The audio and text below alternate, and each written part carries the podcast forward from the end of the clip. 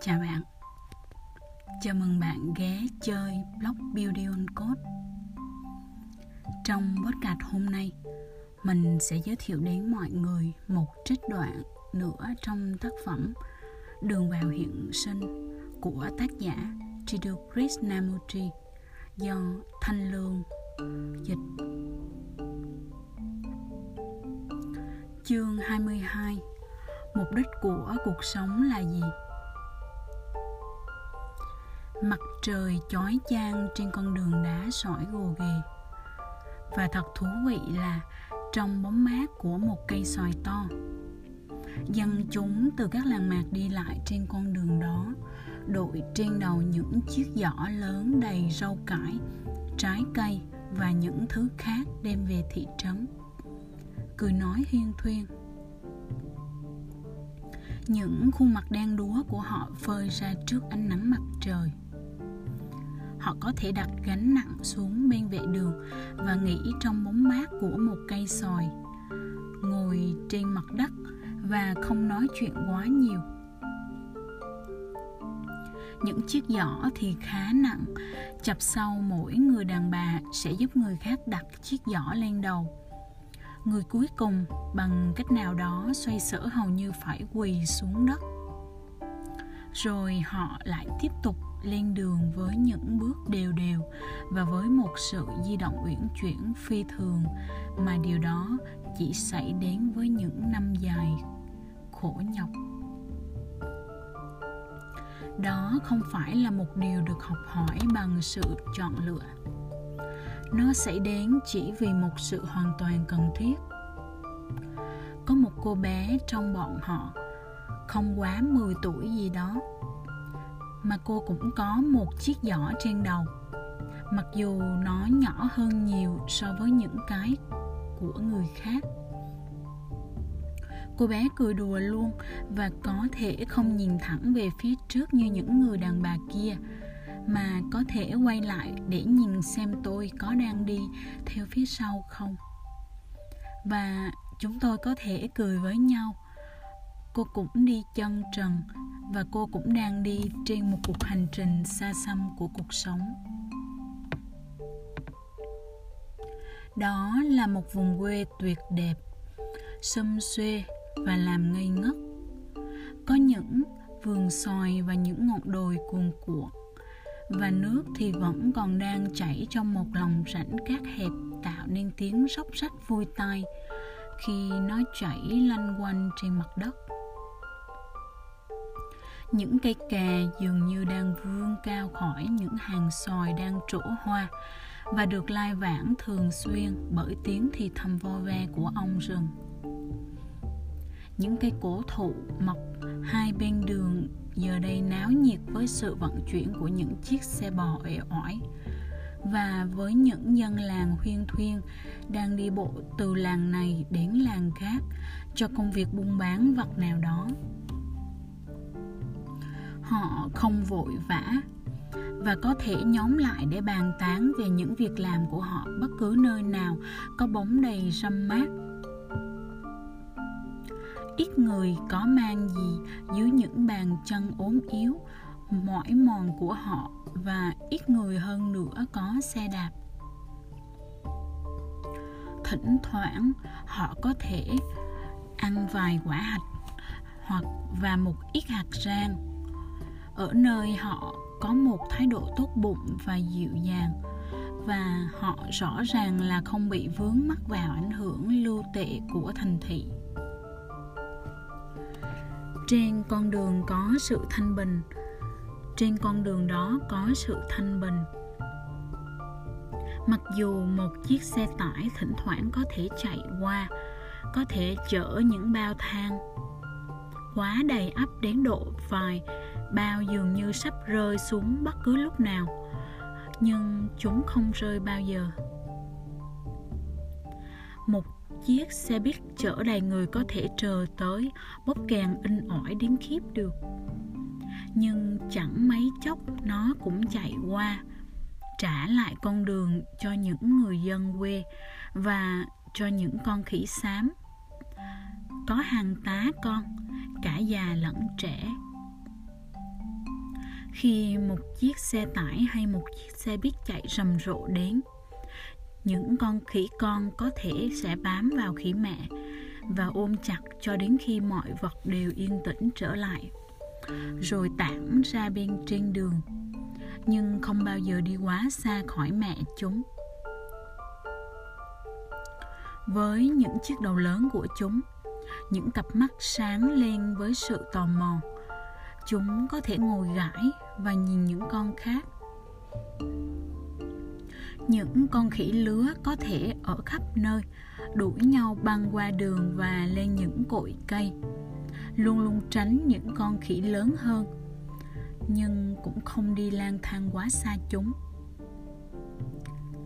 Có một con khỉ đực rất lớn, già nhưng năng động, ngồi yên lặng bên đường, luôn quan sát mọi sự những con khác giữ khoảng cách của chúng. Nhưng khi con khỉ lớn bỏ đi, tất cả chúng có thể thông thả đi theo, chạy và tản mát ra, nhưng luôn luôn di chuyển trên cùng một hướng chung. Đó là một con đường có hàng ngàn sự cố.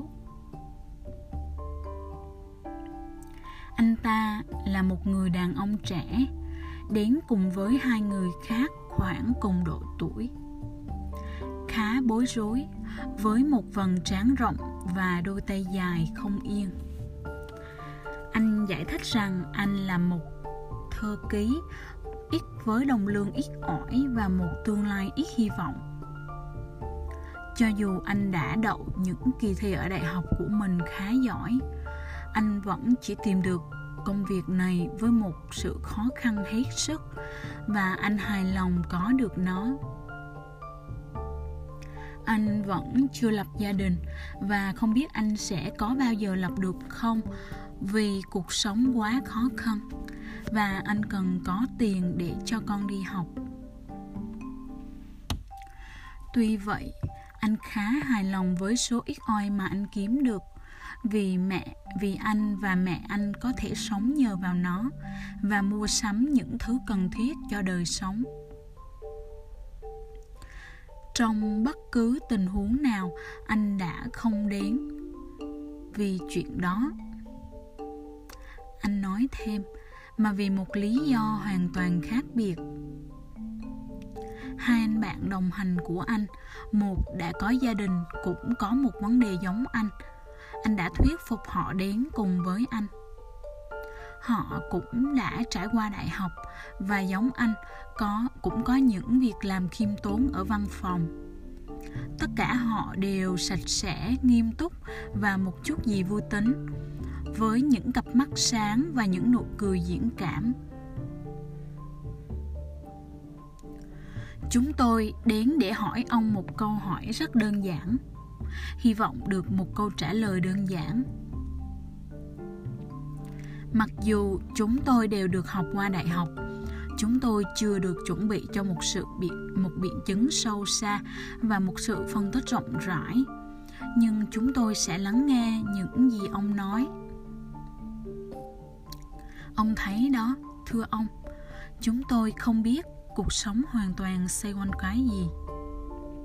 Chúng tôi đã mất thì giờ làm việc linh tinh đây đó là hội viên của nhiều đảng chính trị gia nhập những nhà cải cách xã hội lý tưởng, tham gia những hội thảo lao động và tất cả những, tất cả mọi thứ còn lại trên đời.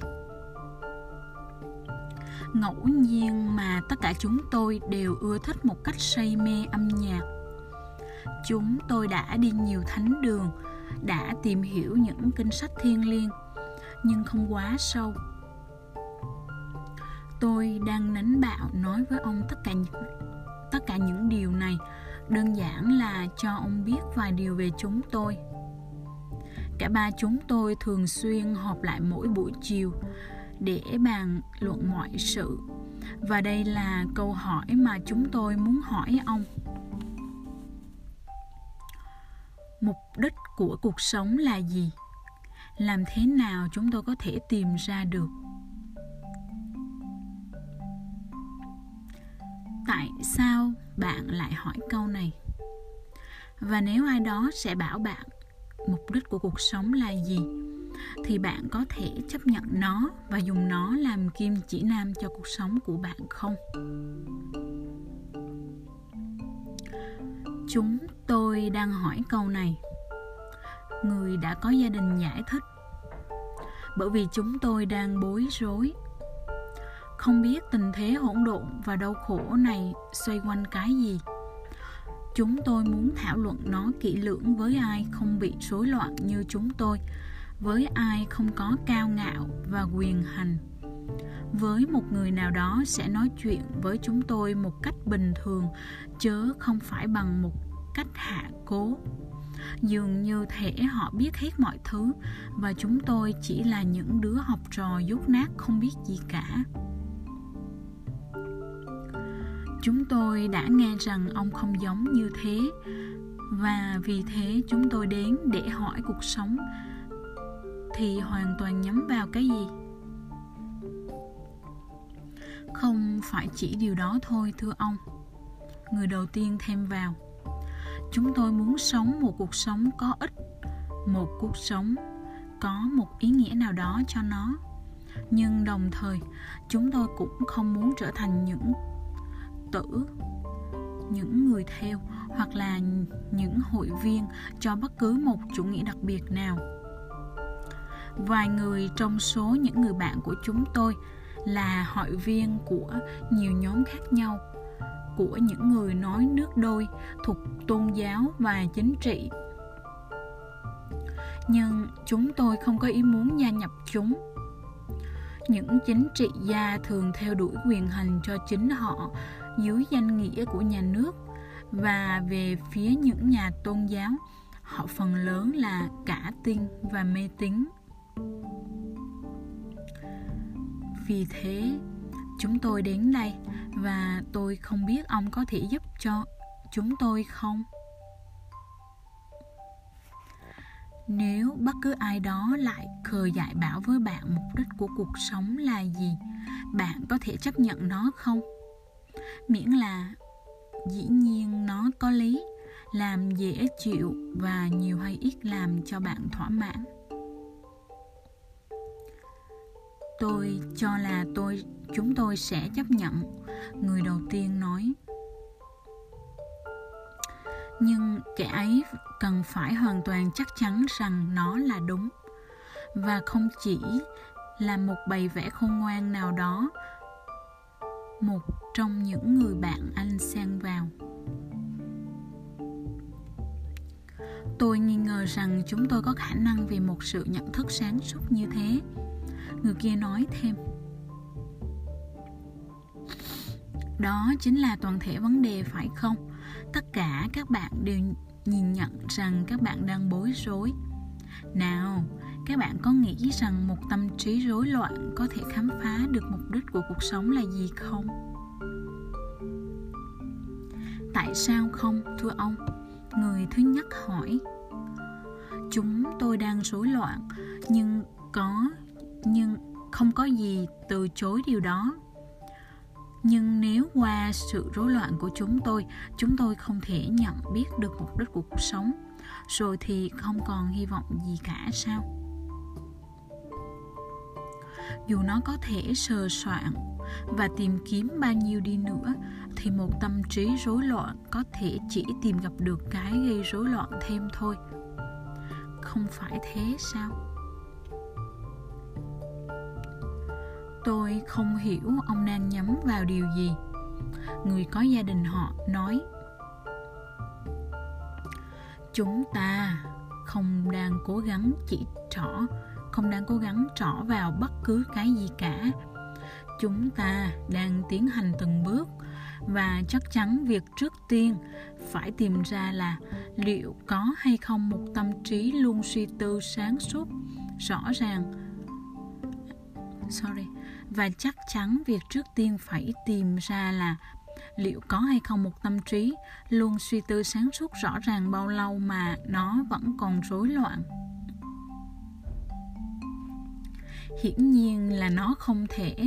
Người đầu tiên trả lời tức thời nếu tôi đang rối loạn như thực tế tôi đang là vậy tôi không thể suy nghĩ sáng suốt được.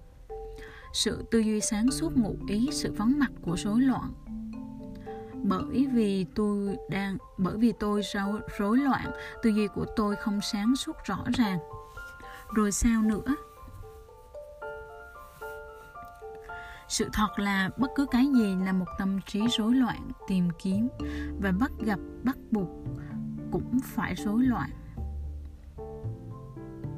Những nhà lãnh đạo của nó, những đạo sư của nó, những mục đích của nó đều sẽ phản ánh sự rối loạn của chính nó mà thôi.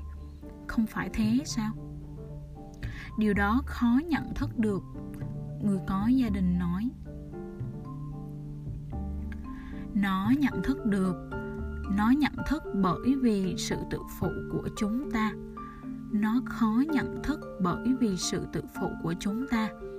Chúng ta nghĩ rằng chúng ta quá khôn ngoan, quá có khả năng giải quyết những vấn đề con người. Hầu hết chúng ta sợ chấp nhận với chính mình sự thật rằng chúng ta rối loạn vì khi đó, chúng ta có thể phải thừa nhận tình trạng hoàn toàn vỡ nợ của chính chúng ta, tình trạng thảm bại của chính chúng ta. Mà điều đó có thể có nghĩa hoặc là sự tuyệt vọng, hoặc là sự khiêm tốn. Thất vọng đưa đến cay đắng, ngạo đời, yếm thế và đến những triết lý kỳ quặc. Nhưng khi có thêm sự khiêm nhường thật sự chúng ta có thể thật sự bắt đầu tìm kiếm và tỏ thông. Tôi hoàn toàn thấy được những chân lý của những gì ông đang nói. Người có gia đình trả lời. Không phải đó cũng là sự thật rằng sự chọn lựa biểu lộ sự rối loạn sao? Tôi không biết làm thế nào điều đó có thể như thế được, người thứ hai nói chúng tôi buộc phải chọn lựa. Không có chọn lựa thì không có tự do gì cả. Khi nào bạn chọn lựa? Chỉ vì rối loạn khi mà bạn không hoàn toàn chắc chắn. Khi có sự sáng tỏ thì không có việc chọn lựa. Hoàn toàn đúng, thưa ông. Người có gia đình sang vào. Khi ta yêu và muốn kết hôn với một người thì không có việc chọn lựa trong đó. Chỉ khi nào không có tình yêu thì ta mới đi lựa chọn đây kia. Trong một cách, tình yêu là sự sáng tỏ, phải không? Điều đó tùy thuộc vào cái điều mà bạn muốn nói với từ tình yêu. Nếu tình yêu bị rào dậu bởi sự sợ hãi, ghen tị luyến ái, ràng buộc thì đó không phải là tình yêu và không có sự sáng tỏ gì cả. Nhưng lúc này chúng ta đang không nói về tình yêu. Khi tâm trí đang ở trong tình trạng rối loạn thì sự tìm kiếm mục đích cuộc sống của nó và sự chọn lựa những mục đích của nó không có nghĩa gì cả, phải không? Ông muốn nói gì với từ?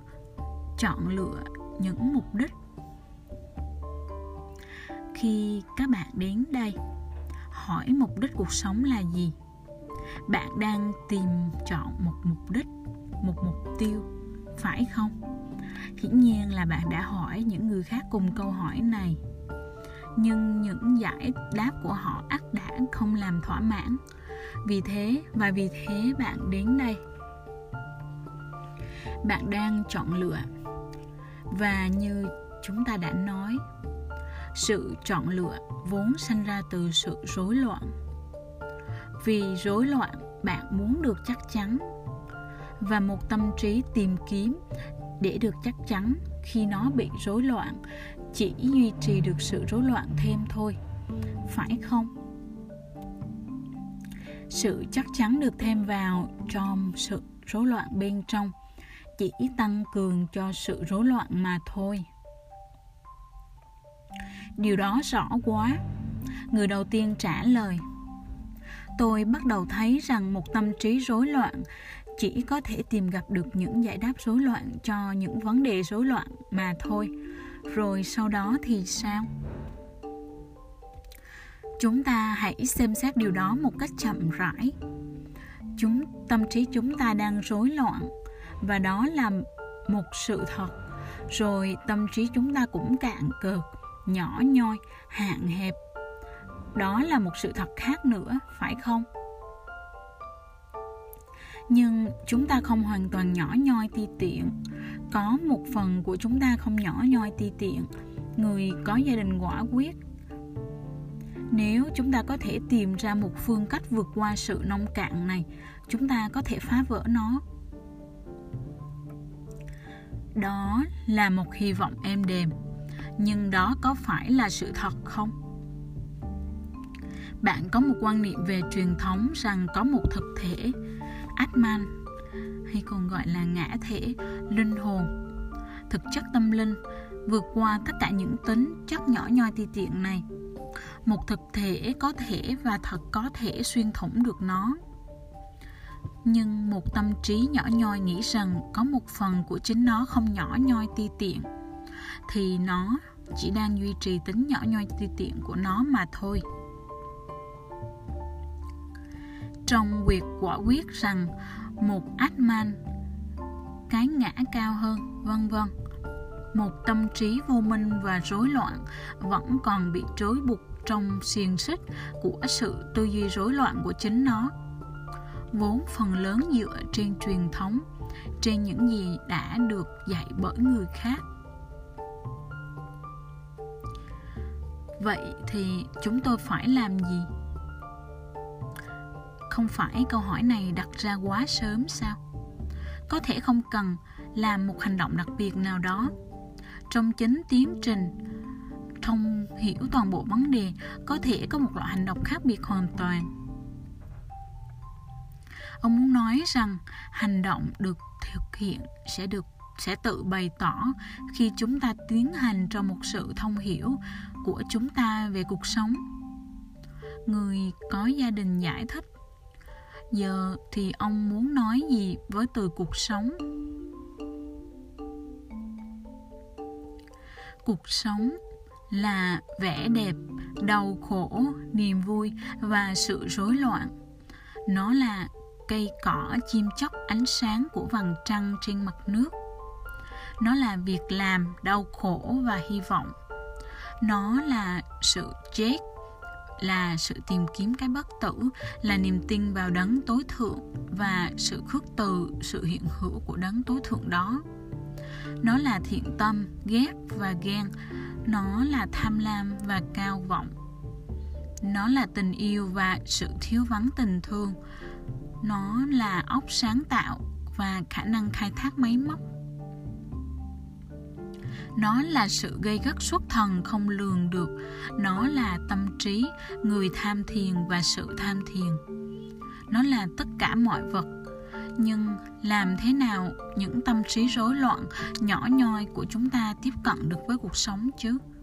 Điều đó là quan trọng, chứ không phải là sự mô tả cuộc sống là gì tất cả mọi câu hỏi và giải đáp đều tùy thuộc vào cách tiếp cận của chúng ta với cuộc sống. Tôi thấy rằng sự hỗn độn mà chúng ta gọi là cuộc sống là hậu quả của chính tâm trí tôi. Người đầu tiên nói, tôi thuộc về nó và nó thuộc về tôi. Có thể nào tôi chia tách mình ra khỏi cuộc sống không? Và tự hỏi làm thế nào tiếp cận với nó? Bạn thực sự đã chia tách mình ra khỏi cuộc sống, phải không? Bạn không nói, tôi là toàn thể cuộc sống và để yên như vậy. Bạn muốn thay đổi điều này và cải thiện điều kia. Bạn muốn phản bác và nắm giữ. Bạn, người quan sát, tiếp tục như là một trung tâm thường hằng, bất động đang trong sự vận hành bao la này. Và vì thế, bạn bị vướng mắc trong xung đột trong đau khổ. Giờ thì bạn là riêng rẽ, tách rời ra. Làm thế nào bạn tiếp cận được cái với cái toàn thể? Làm thế nào bạn đạt đến cái bao la này, đến vẻ đẹp của quả đất và bầu trời? Tôi đến với nó như tôi là. Người có gia đình trả lời với tính nhỏ nhoi ti tiện của mình, yêu cầu những câu trả lời vô ích. Cái gì chúng ta đòi hỏi, chúng ta sẽ nhận được. Cuộc sống của chúng ta nhỏ nhoi, bần tiện và hoàn toàn cạn cực và bị phụ thuộc vào lề thói.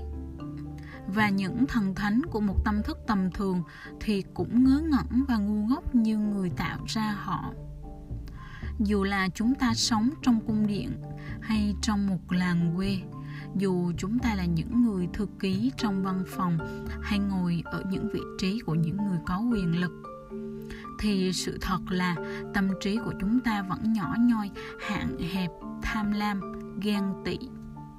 Và chính với những tâm trí như thế, chúng ta muốn khám phá xem có thượng đế không? Khám phá xem chân lý là gì? Nhà nước hoàn hảo là gì và tìm kiếm những giải đáp cho vô số những câu hỏi khác thình lình bật ra. Vâng thưa ông, đó là cuộc sống của chúng tôi. Người đầu tiên buồn bã thừa nhận. Chúng tôi có thể làm gì? Hãy chết đi với toàn bộ cuộc sống của chúng ta. Không phải từ chút một mà một cách hoàn toàn. Chính cái tâm trí nhỏ nhoi đó, nó cố gắng, nó phấn đấu, nó có những lý tưởng và những hệ thống. Nó mãi tự cải thiện mình bằng việc vun bồi đức hạnh. Đức hạnh không còn là đức hạnh nữa khi nó được trao dồi tu dưỡng. Tôi có thể thấy rằng chúng tôi nên chết đi đối với quá khứ. Người đầu tiên nói nhưng nếu tôi chết đi với quá khứ thì còn lại gì chứ? Bạn đang nói phải không? Rằng bạn sẽ chết đi với quá khứ chỉ khi nào bạn được đảm bảo một vật thay thế thỏa mãn cho những gì bạn đã từ bỏ. Đó không phải là sự từ bỏ. Đó chỉ là một sự thủ đắc khác mà thôi một tâm trí nhỏ nhoi, muốn biết còn có gì sau khi chết sẽ tìm được một lời giải đáp nhỏ nhoi của chính nó. Bạn phải chết đi với tất cả cái đã biết để cho cái không biết hiện thực. Tôi đã đặt câu hỏi đó vì thiếu cân nhắc. Tôi thật hiểu, thưa ông, những gì ông đã và đang nói và điều này không chỉ là một cách lịch sự hay là một lời phát biểu, chỉ có tính cách ngôn từ thôi. Tôi nghĩ rằng mỗi người chúng tôi đã cảm nhận một cách sâu sắc, một cách sâu xa chân lý của tất cả những điều đó. Và sự cảm nhận này là một điều quan trọng. Từ sự cảm nhận này, hành động có thể sẽ xảy ra. Xin phép được gặp lại ông.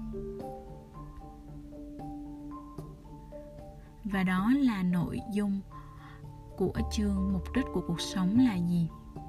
Cảm ơn mọi người đã lắng nghe.